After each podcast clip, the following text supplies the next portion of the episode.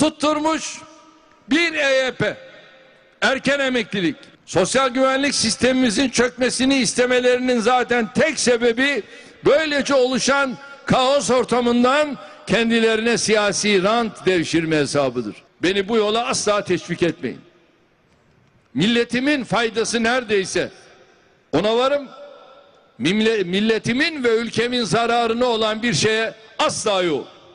Seçim kaybetsek de yok. Merhaba, Geniş Açı ile karşınızdayız. Bugün Geniş Açı'da 4,5 milyon insanı ilgilendiren emeklilikte yaşa takılanlar sorununu konuşacağız. Ee, hükümet kanadından e, son dönemde sık sık açıklamalar gelmeye başladı. Emeklilikte yaşa takılanlar meselesi gündemimizde çalışmalarımız sürüyor deniliyor. Aynı zamanda bu çalışmaların yıl sonunda hazır olması ve meclise gönderilmesinin planlandığı da söyleniyor. Ee, ancak hazırlığa dair henüz e, görebildiğimiz bir çalışma yok. O yüzden ne oluyor, ne bitiyor, neler yaşanıyor, emeklilikte yaşa takılanlar neler talep ediyor? Bugün biraz bunları anlamak, dinlemek istiyoruz. O yüzden konuğumuz Emeklilikte Yaşa Takılanlar Federasyonu Başkanı Gönül Boran Özüpak. Gönül Hanım merhaba, hoş geldiniz. Merhaba Zeliş Hanım, hoş bulduk. İyi yayınlar. Teşekkür ederiz. Gönül Hanım şimdi en sıcak olandan başlayalım istiyorum. Şunu sorarak başlamak istiyorum. Çalışma Bakanı Vedat Bilgin e, bir açıklama yaptı. Açıklamada aslında kısaca e, EYT konusunu işliyoruz gündemimizde, üstüne çalışıyoruz ve yıl sonunda bitirmeyi e, ve meclise sunmayı planlıyoruz diye bir açıklama yaptı. Bunun üzerine tabii yani EYT meselesi çözülüyor mu ne oluyor soruları elbette akla ve gündeme geldi. Ancak e, bir süredir bu e, açıklamalar yapılıyor ama bu hazırlık ne, nasıl bir hazırlık oluyor, neye dair hazırlık yapılıyor bunlar bir türlü açıklanmıyor. Bilemiyoruz nasıl bir hazırlık yapıldığını. O yüzden doğrudan işin muhatabına size sormakla başlayalım. Örneğin şimdi siz e, büyük bir kitleyi temsil eden federasyonun başkanısınız. Sizin federasyonunuza e, bakanlıktan ya da ilgili kurumlardan bir çağrı geldi mi? Gelin bu işi oturalım, beraber konuşalım, önerilerinizi dinleyelim dediler mi size? Çalışma Bakanımızın makamını hemen hemen her gün arıyoruz.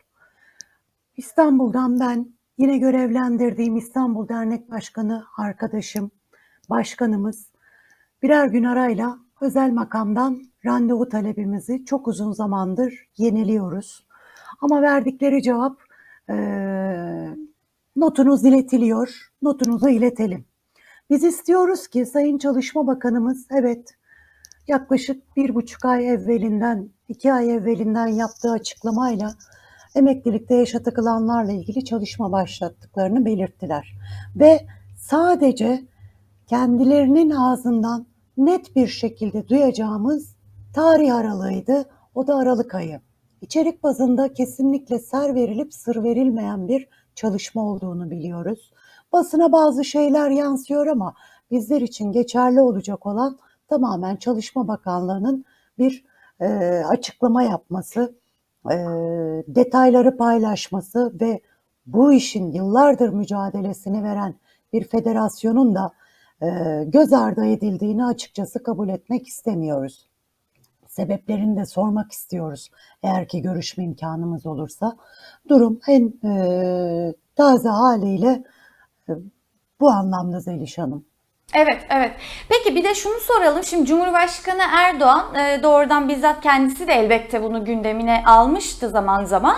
2018 yılında e, erken emeklilik olarak tanımlamıştı bunu E, ve bunun doğru olmadığını savunmuştu kendisi. Sonra 2019 yılında yaptığı açıklamalarda da hatta epey de ileriden bir şey söylemişti. EYT ülke ekonomisini çökertme planıdır demişti. Peki sizce şimdi 2018'den 2019'dan bu yana değişen ne oldu da hükümet bu kadar bizim gündemimizde zaten biz tabii ki EYT konusunu işliyoruz dedi. Ee, 20 yıldır şu anki iktidarımızla yönetiliyoruz ve biz yaklaşık 12-13 yıldır bunun mücadelesini veriyoruz ve 23 yıldır da devam eden bir mağduriyetin mağdurlarıyız. Ee, 8 Eylül'de çıkan kanunun. Gelinen süreç 20 yıl sonrasına yönetildiğimiz memleketimizde, ülkemizde 2023 seçimlerinin varlığını hepimiz kabul edelim. Yani 2023 seçimleri 2023'te değil de 24'te 25'te de olmuş olsaydı bu süreç e, içerisinde biz iktidarımız tarafından maalesef bunu çözüm masasına yatırmayacaklardı. Bu bir gerçek. Bunu kimse kimseden saklayamaz, kimse kimseyi kandıramaz. Yani düşünüyorsunuz 45-50 yaş aralığında en olgun topluluksunuz. Biz asla bütçeye yük olmadık. Biz bedelini peşinen ödediğimiz anayasal hakkımızı istiyoruz diye giriştiğimiz bu mücadelede 20 yıl sonrasına iktidarımız diyor ki evet bu sorunu çözmeye giriştim. Ama nasıl çözümlenecekliği bir kesmi memnun edip bir kesmi yine mağdur mu edecek? Yoksa gerçekten samimiyet e, duygularını ve açıklık duygularını, e, ilkesini ortaya döküp de biz şöyle şöyle şöyle çözüyoruz desinler, inanalım bir haliyle. Elbette bu sorunu şu anki iktidarımız iktidarda olduğu süreçte çözüm merci. Ama geride yıllardır e, arka planda muhalefet partileri iktidara talipler. Yıllarca dediler ki evet siz anayasal hakkınızdan mahrum bırakılmışsınız. Yıllarca dediler ki siz kul hakkından mahrum bırakılmışsınız. Siz eşitlik ilkesinden mahrum bırakılmışsınız. Siz yasaların öngörülebilir ilkesinin hiçe sayıldığı topluluksunuz. Çünkü bu mağduriyet 99'da çıktığı e, tarihte geriye doğru aleyhte işletilerek 2 ila 17 yıl arasında bize üçüncü bir yaş haddi şartını getirerek biz bu mücadelenin verin anayasal hakkımızı haykırışını yaptık. Yani öyle bir sürece geldik ki evet yine söylüyoruz. Biz iktidarımızla görüşmek istiyoruz. Yıllarca dedik ki bizi bizden dinleyin. Derdimizi anlatalım Sayın Cumhurbaşkanımıza, Sayın Çalışma Bakanımıza. Hep ne oldu? Kimse sorumluluk almak istemedi. Görüşebildiğimiz kişiler. Ee, ta ki Sayın Cumhurbaşkanımız işte Çalışma Bakanımıza bu sorunu çözün.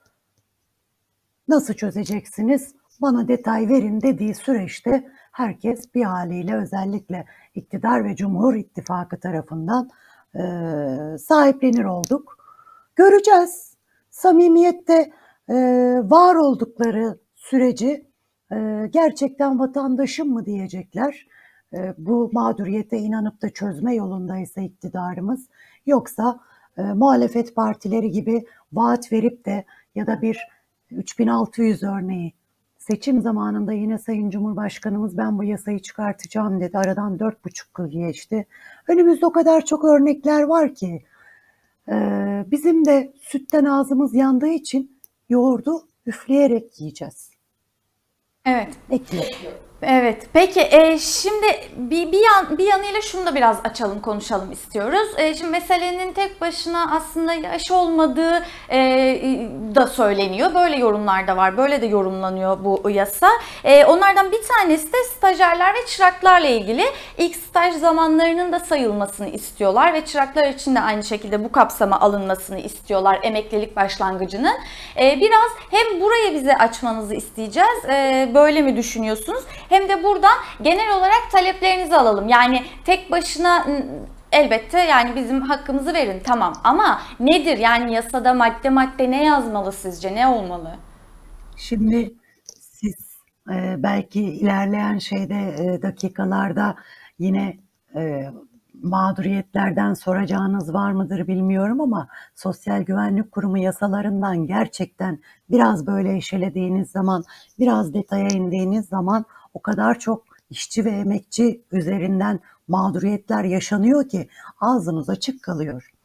Şimdi staj ve çıraklık mağduriyeti.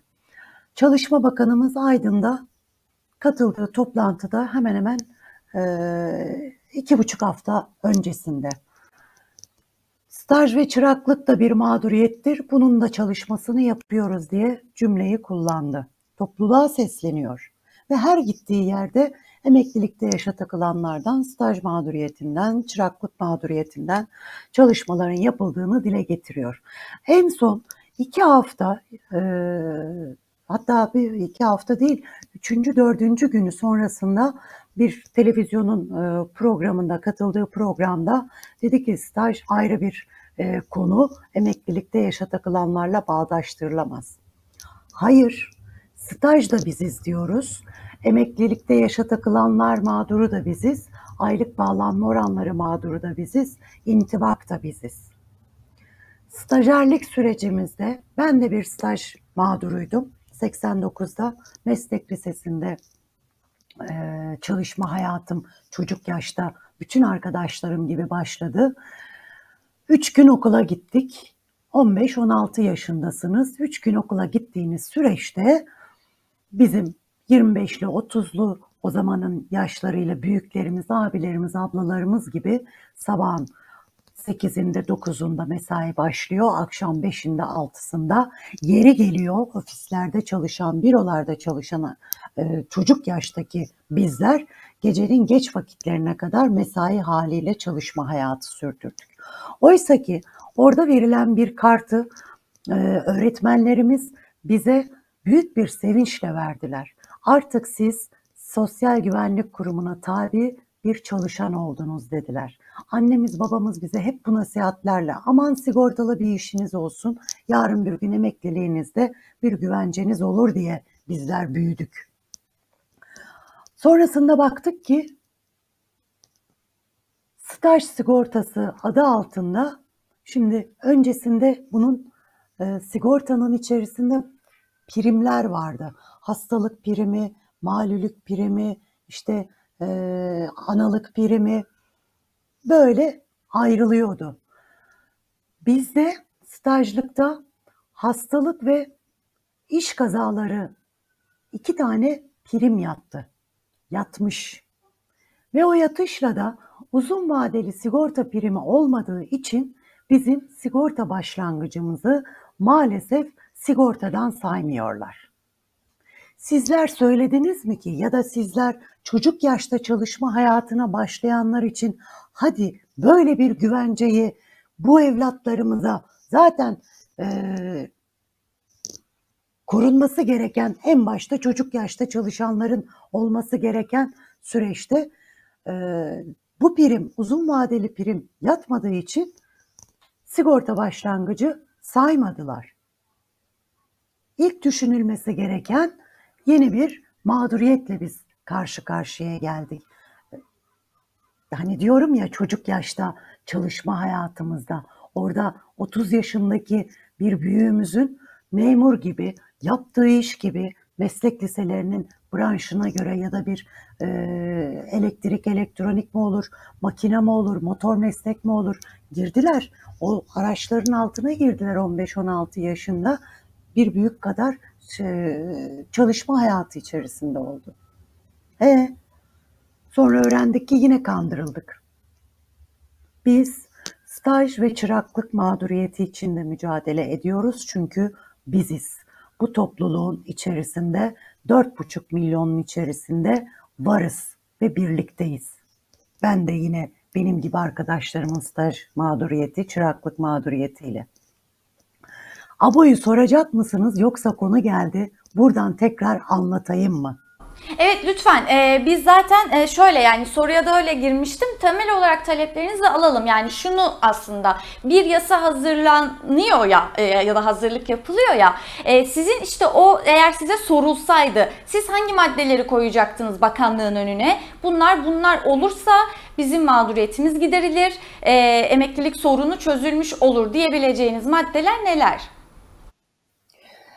Bu maddeler için kafa patlatmaya, kafa yormaya, formüller, formüller, formüller, şartlar uydurmaya, çalışmaya hiç gerek yok Zeliş Hanım. Neden derseniz, kanun belli, yasa belli.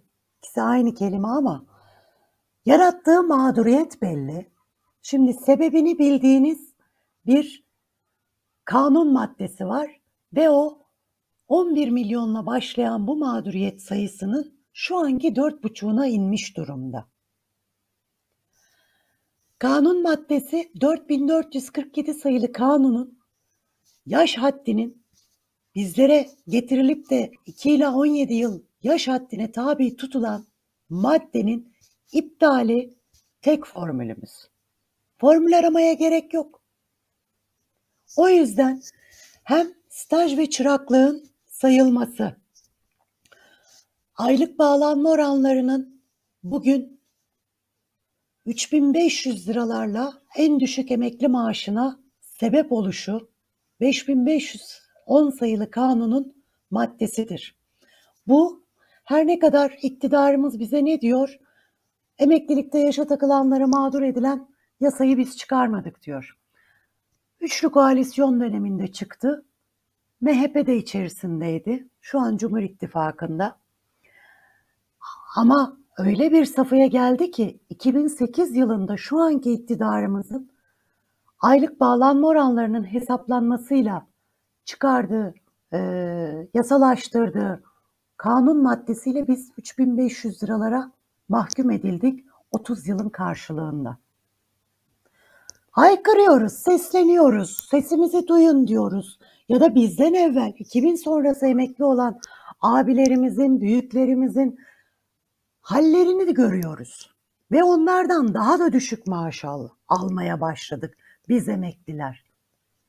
Asgari ücret ve biraz üzerinde brütle yatan maaş bugün e, bize 3500 lira bağlanıyor. Yarın bizim çocuklarımıza 65 yaş şartı ve e, aylık bağlanma oranlarıyla yine bugünkü rakamla ver, vermek istiyorum. 3500 lira bağlanacak. İşin özü Zeliş Hanım, tek formül EYT Federasyonu ve kitlesinin istediği formülsüz şartsız bize anayasal hakkımızı hiçbir arkadaşımız mağdur edilmeden tas tamam iade edilmesi. Staj mağduriyetinin de bu haliyle sigorta başlangıcı sayılması ve aylık bağlanma oranlarının %70'lerden %28-30'lara düşürülmesi değil, eski seviyelerle biz işçi ve emekçilerin alın terine kavuşup insanca bir yaşam sürmek istiyoruz. Tek talebimiz bu. Hiçbir siyasi partiye biz soru e, çözüm önerileri sunmadık. Neden? Ne düşünüyorsunuz? Siz getirin bakalım dedik. Çok çeşitli siyasi e, genel başkanlarla e, çözüm önerileri üzerine basın açıklamaları yaptık. Ama orada dedik ki sizin bu bu bu maddeleriniz bize uymuyor. Bizim sorunumuzu çözmüyor. Biraz daha çalışma yapmanız lazım ama şu şekliyle biz bu iki şartı, üç şartı istiyoruz dedik. İktidarımızdan da bunu isteyeceğiz. Bizde taviz yok. Son arkadaşın hakkını alana kadar da bu mücadele devam edecek. Yarım mı yapacaklar? Ya da bir parmak bal mı sürecekler? Ben burada hep taşeron örneğini veriyorum. Kimini memnun etti, kimini darmadağın etti, kiminin hala mahkemesi devam ediyor. Biz bir parmak bala razı gelmeyecekliğimizi üstüne basa basa söylüyoruz. Yarın mı getirecekler?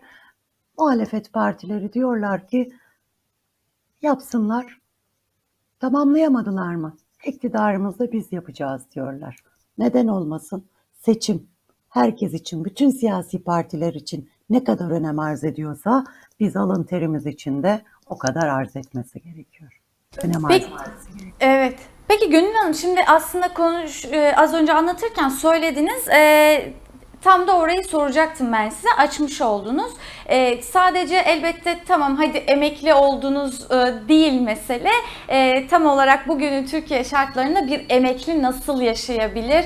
Açlık e, sınırının altındaki bir ücretle meselesi, bir aylıkla meselesi var. Ama zaten siz onun önüne geçmek için bu maddeyi de bu talebi de zaten e, sunuyorsunuz ve söylüyorsunuz. Peki bir de şunu soralım. Diyelim tamam geldi hazırlık ve işte e, söyledikleri gibi yasa çıktı e, ve belki de işte memnun etti etmedi onu göreceğiz ve konuşuruz. Ama e, şu da merak edilen sorulardan bir tanesi onu da soralım size. Diyelim EYT meselesini, emeklilik meselesini çözdüler.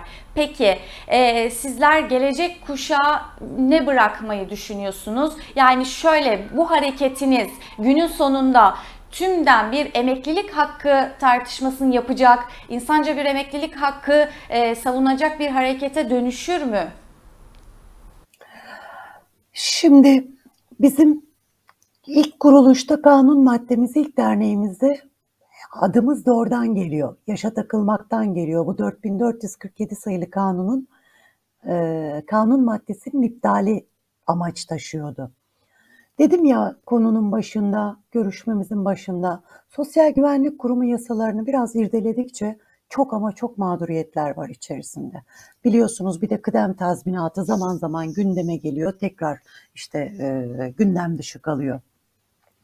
Biz federasyonumuz ve derneklerimiz olarak kuruluş amacımızın maddesini değiştirdik. Dedik ki Sosyal Güvenlik Kurumu yasalarından mağduriyet yaşayanların mücadelesini vereceğiz. Biz şu an emeklilikte yaşa takılanların anayasal hakkı için, o kanun maddesinin iptali için mücadele veriyoruz, staj için mücadele veriyoruz. Bunların da önüne geçen aylık bağlanma oranları, açlıkla, sefaletle e, hayat sürdürebilme, taklası atabilecek, attırabilecek bir madde esasında. Çünkü 3500 liraya diyoruz ki gelin siz bu 3500 lirayla bir aylık geçinin de ondan sonra ne düşüneceksiniz? Öyle gelin diyoruz. Emekli olduk. Aylık bağlanma oranlarına hiç dokunmadılar. Ya da işte bir nebze bir şeyler gene bir parmak balla bir şeyler düzenlendi. Hayır. Mücadele etmeden artık Türkiye'mizde hiçbir şeyin sonucu gelmiyor. Biz genç kuşağımıza yine devletimizin İçişleri Bakanlığımızın yasalarıyla federasyonumuzu kurduk, resmiyetimizi kurduk, mücadele şeklimiz belli, amaç belli, farklı amaçlarda olmadığımız belli ve gelecek olan çocuklarımız için de Z kuşağı için de bu mücadeleyi veriyoruz. Biz belki kıdem tazminatına e, tabi olmadık ama olabilecek birçok arkadaşım var. Genç nüfusumuz Sosyal Güvenlik Kurumu yasalarına 65 yaşı duyunca zaten güvenle bakamıyor. Üstüne bir de 3500 liraları eklerseniz ne yapacaklar? Elbette bu mücadeleyi zamanı gelecek onlara da anlatıyoruz, yanımızdalar. Zaten Z kuşağı bizim çocuklarımız. Verdiğimiz mücadeleyi de biliyorlar. Yanımızdalar. Ama onlar için de mücadele ettiğimizi de çok iyi bilenler zamanı geldiği zaman işte emeklilik için bir mücadele edeceğiz ki o da gündemimizde var. Çünkü 3500 lira, liralarla hadi olsun 4000 lira, hadi olsun 5500 lira olmuyor ama hani bu emekli maaşı 5500 olmuyor ama bir asgari ücretin de 5500 lira oluşu bile şu Türkiye şartlarında ne kadar imkansızı başarıyor ki bu arkadaşlarımız açlıkla, sefaletle. Yani çok şey söylenebiliyor esasında. Biz sadece diyoruz ki alın teri gerçekten kıymetli olsun. Emek kıymetli olsun. Ve buna da sahip çıkacak olan önce kendimiz, sonra topluluğumuz, sonra bu mağduriyetleri yaşayan insanların yarattığı birlikler. Çünkü mücadelesiz hiçbir şey gerçekleşmiyor. Evet, evet. Peki Gönül Hanım e, çok teşekkür ediyoruz. Elbette e, bizler yakından takip ediyoruz. E, bu hazırlık neymiş detayları belli oldukça da elbette sizlerle de konuşmaya devam ederiz. Temel olarak zaten dediğinizi bence çok net anlaşıldı. Taviz yok diyorsunuz. Bizler de takipçisi olmaya devam edeceğiz. Peki çok teşekkür, çok teşekkür ediyoruz. Kolaylıklar diliyoruz sizlere. Geniş açının sonuna geldik. Yeniden görüşmek üzere. Hoşçakalın.